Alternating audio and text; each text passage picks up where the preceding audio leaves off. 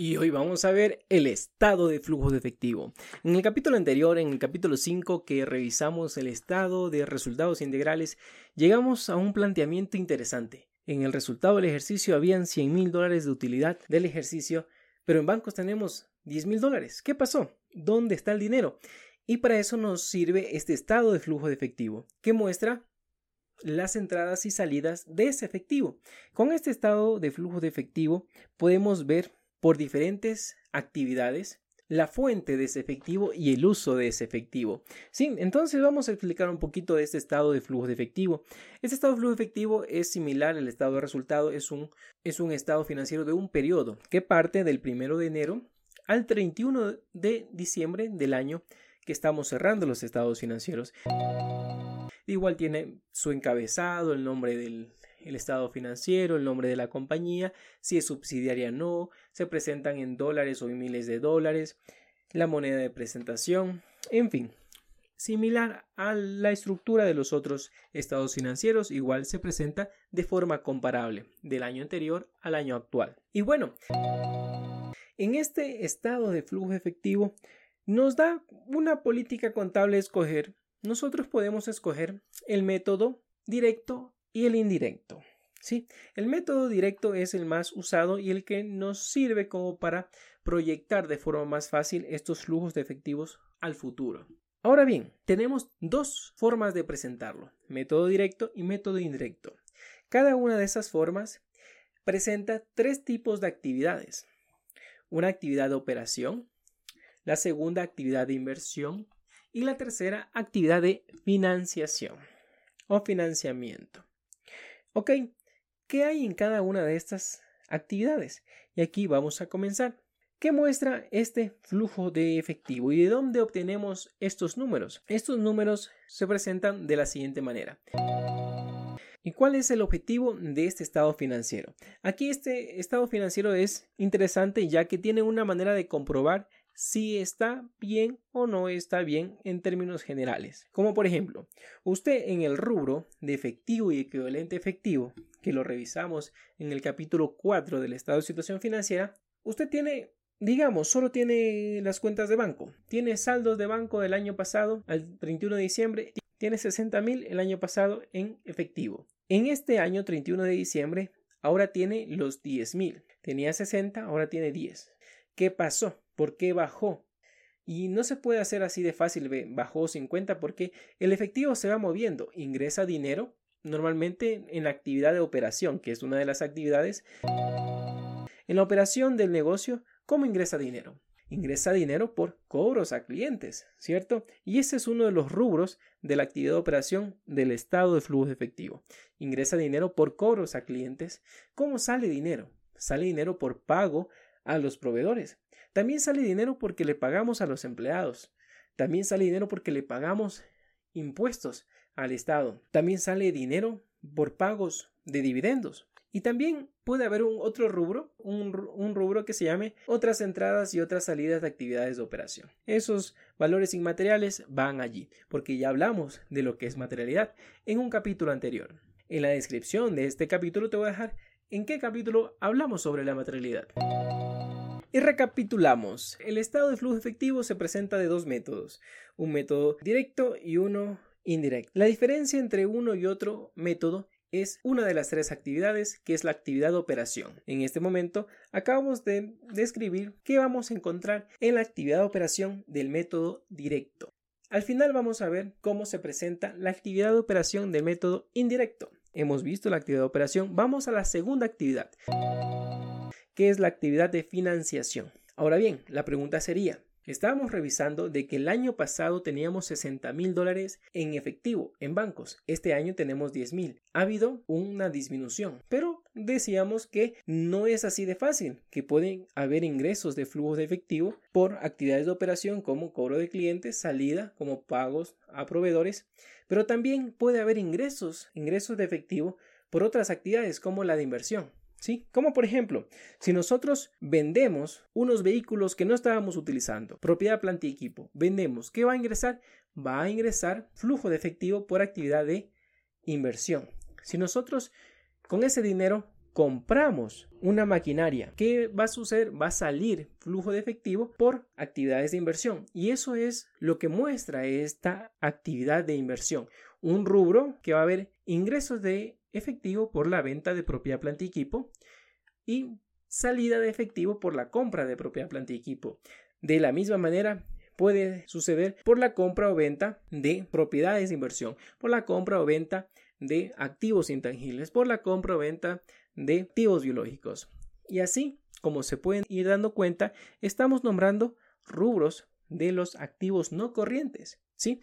Y es verdad, en su mayoría esta actividad de inversión se centra en los activos no corrientes. Puede ser ingreso de efectivo por la venta de acciones, o salida de efectivo por la compra de acciones de alguna otra empresa, ingreso de efectivo por negocios conjuntos, hemos invertido en negocios conjuntos, eso sería salida de efectivo por negocios conjuntos o ingreso de efectivo porque hemos vendido esos negocios conjuntos.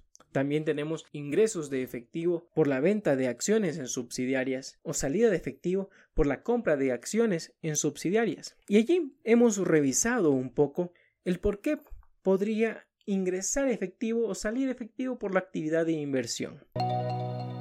Ahora nos vamos a la tercera actividad, a la actividad de financiamiento. ¿Cómo podría ingresar a la cuenta de bancos efectivo por actividades de financiamiento? Por ejemplo, nosotros pagamos un préstamo bancario que teníamos, sale efectivo por el pago de un préstamo bancario. Eso es un rubro, una línea del estado de flujo de efectivo. O puede ingresar dinero porque el banco nos está dando financiamiento, nos está dando dinero y entra dinero al banco. Y de esa manera puede salir dinero por el pago de deuda y puede entrar dinero por adquirir más deuda. De la misma manera, hay diferentes tipos de deudas. Pueden ser obligaciones con terceros, créditos mutuos, préstamos a socios accionistas. Los socios accionistas nos dan dinero, ¿sí? prestado y nosotros le devolvemos el dinero prestado. Allí puede haber una salida de flujo o una entrada de flujo en la actividad de financiamiento. También puede que nosotros recibamos dividendos en las inversiones en acciones en subsidiarias o nosotros paguemos dividendos a nuestra casa matriz. Y allí tenemos algunas entradas y salidas de efectivo de la actividad de financiamiento. Y recuerden que tenemos tres actividades, ya la hemos nombrado las tres. La primera es flujo neto de actividades de operación. Entró, salió. ¿Cuál es el resultado neto? Esperamos nosotros que por actividades de operación tengamos un flujo positivo, que hayamos cobrado dinero más que el que hayamos pagado. Eso es un flujo positivo. Pero si fuera un flujo negativo, nos va a hacer falta dinero. ¿Cómo podríamos nosotros cubrir ese dinero? Y lo vamos a poder ver en la actividad de financiamiento, que quizás entró dinero porque pedimos un préstamo bancario. ¿O qué pasa si arriba me sobra flujo en la actividad de operación, me sobra flujo. Quizás acá en la actividad de financiamiento salió dinero, porque con ese flujo pagué mis préstamos, bien sea bancarios, mutuos, a terceros, accionistas. ¿Por qué? Porque en la primera actividad de operación me sobró. ¿Qué pasó si en la primera actividad es negativo? Me faltó dinero. Quizás en la segunda actividad de operación, en la segunda actividad de inversión, yo tuve que vender propia planta y equipo para poder recuperar ese flujo y mandárselo a que compense la actividad de operación. Podemos ver que este estado de flujo de efectivo es interesante. El estado de flujo de efectivo nos ayuda a poder determinar, como lo dice el mismo estado financiero, las fuentes, de dónde entra y el uso, a dónde se destina este flujo de efectivo. Y muy bien, el neto, el valor neto de la actividad de operación más el valor neto de la actividad de inversión más el valor neto de la actividad de financiamiento, ese valor neto es la diferencia entre el año actual y el año anterior. Esa es la diferencia de los menos 50 mil dólares. Allí está la plata, ¿sí? Allí está la respuesta de la pregunta de ¿dónde está la plata? Allí esos 50 mil es un valor neto de esas tres actividades de operación, ya que el año pasado en bancos teníamos 60 mil y este año tenemos 10 mil. Disminuyó 50. ¿Dónde están esos menos 50? Están en el valor neto de las tres actividades en el estado de flujo de efectivo. Ahora bien, hemos concluido el estado de flujo de efectivo por el método directo, ¿sí? Y el método indirecto solo varía en su actividad de operación, que tiene una forma diferente de realizarlo, ¿sí? Este estado esta actividad de operación por el método indirecto lo vamos a comenzar desde el resultado del ejercicio. Del resultado del ejercicio. Ese resultado del ejercicio que se recuerdan que lo hemos nombrado que habían 100.000. Sí, 100.000. Pero allí, en ese resultado del ejercicio, como estamos viendo el flujo de efectivo, hay ciertos gastos que no representan salida de efectivo, como por ejemplo la depreciación, y como por ejemplo algunos artificios contables de acuerdo a la norma internacional. Vamos a nombrar algunos. Los deterioros. Hay diferentes tipos de deterioro. Deterioro de las cuentas por cobrar.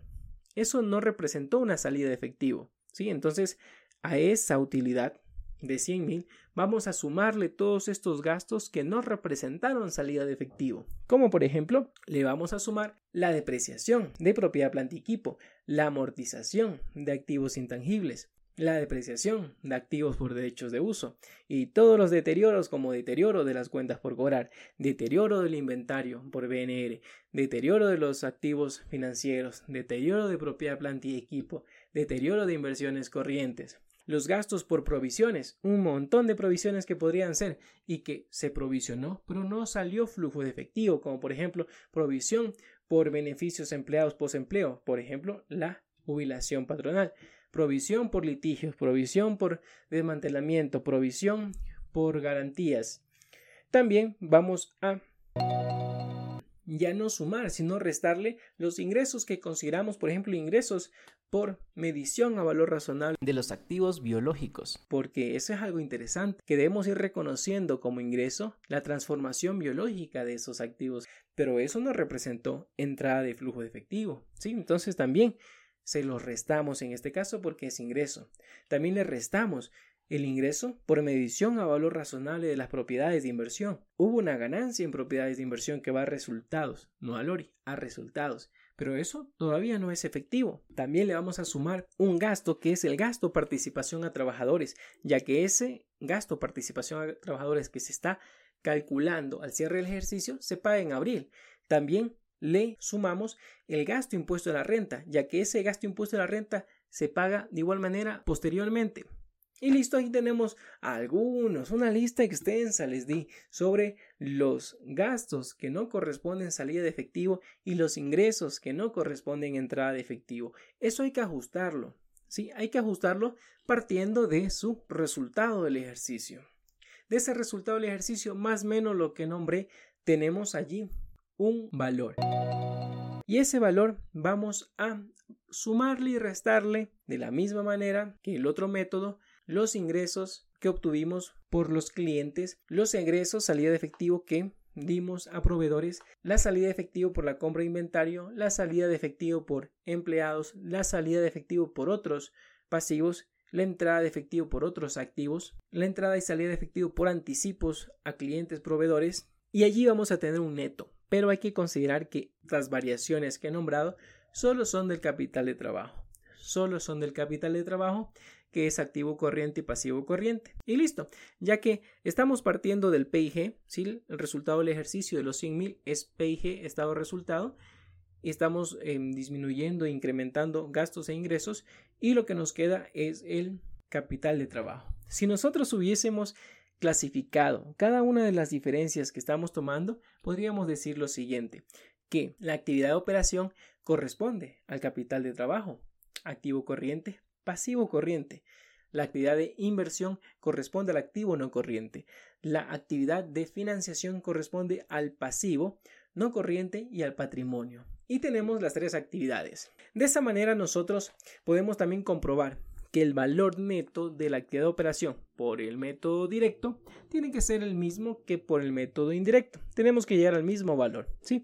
Y allí es un pequeño, una pequeña forma de comprobar que medianamente está bien el estado de flujo de efectivo. Y como hemos revisado, tenemos ya una noción de para qué sirve este estado de flujo efectivo, que es muy interesante, ¿verdad? Este estado de flujo efectivo, recuerden que es un estado financiero. Muy aparte es el tema de el flujo de caja o cuando el banco nos pide una proyección de flujo de caja. Eso es un tema diferente. El estado de flujo efectivo es un estado financiero uno de los cuatro estados financieros. Y muy bien, espero que te haya gustado este capítulo número 6 del estado de flujo efectivo y no te pierdas el siguiente capítulo en el que vamos a resumir de forma muy breve y concisa el estado de cambio en el patrimonio. Algo interesante también. Nos vemos en la próxima. Bye bye. Muchas gracias por escuchar este podcast. Espero que haya agregado valor.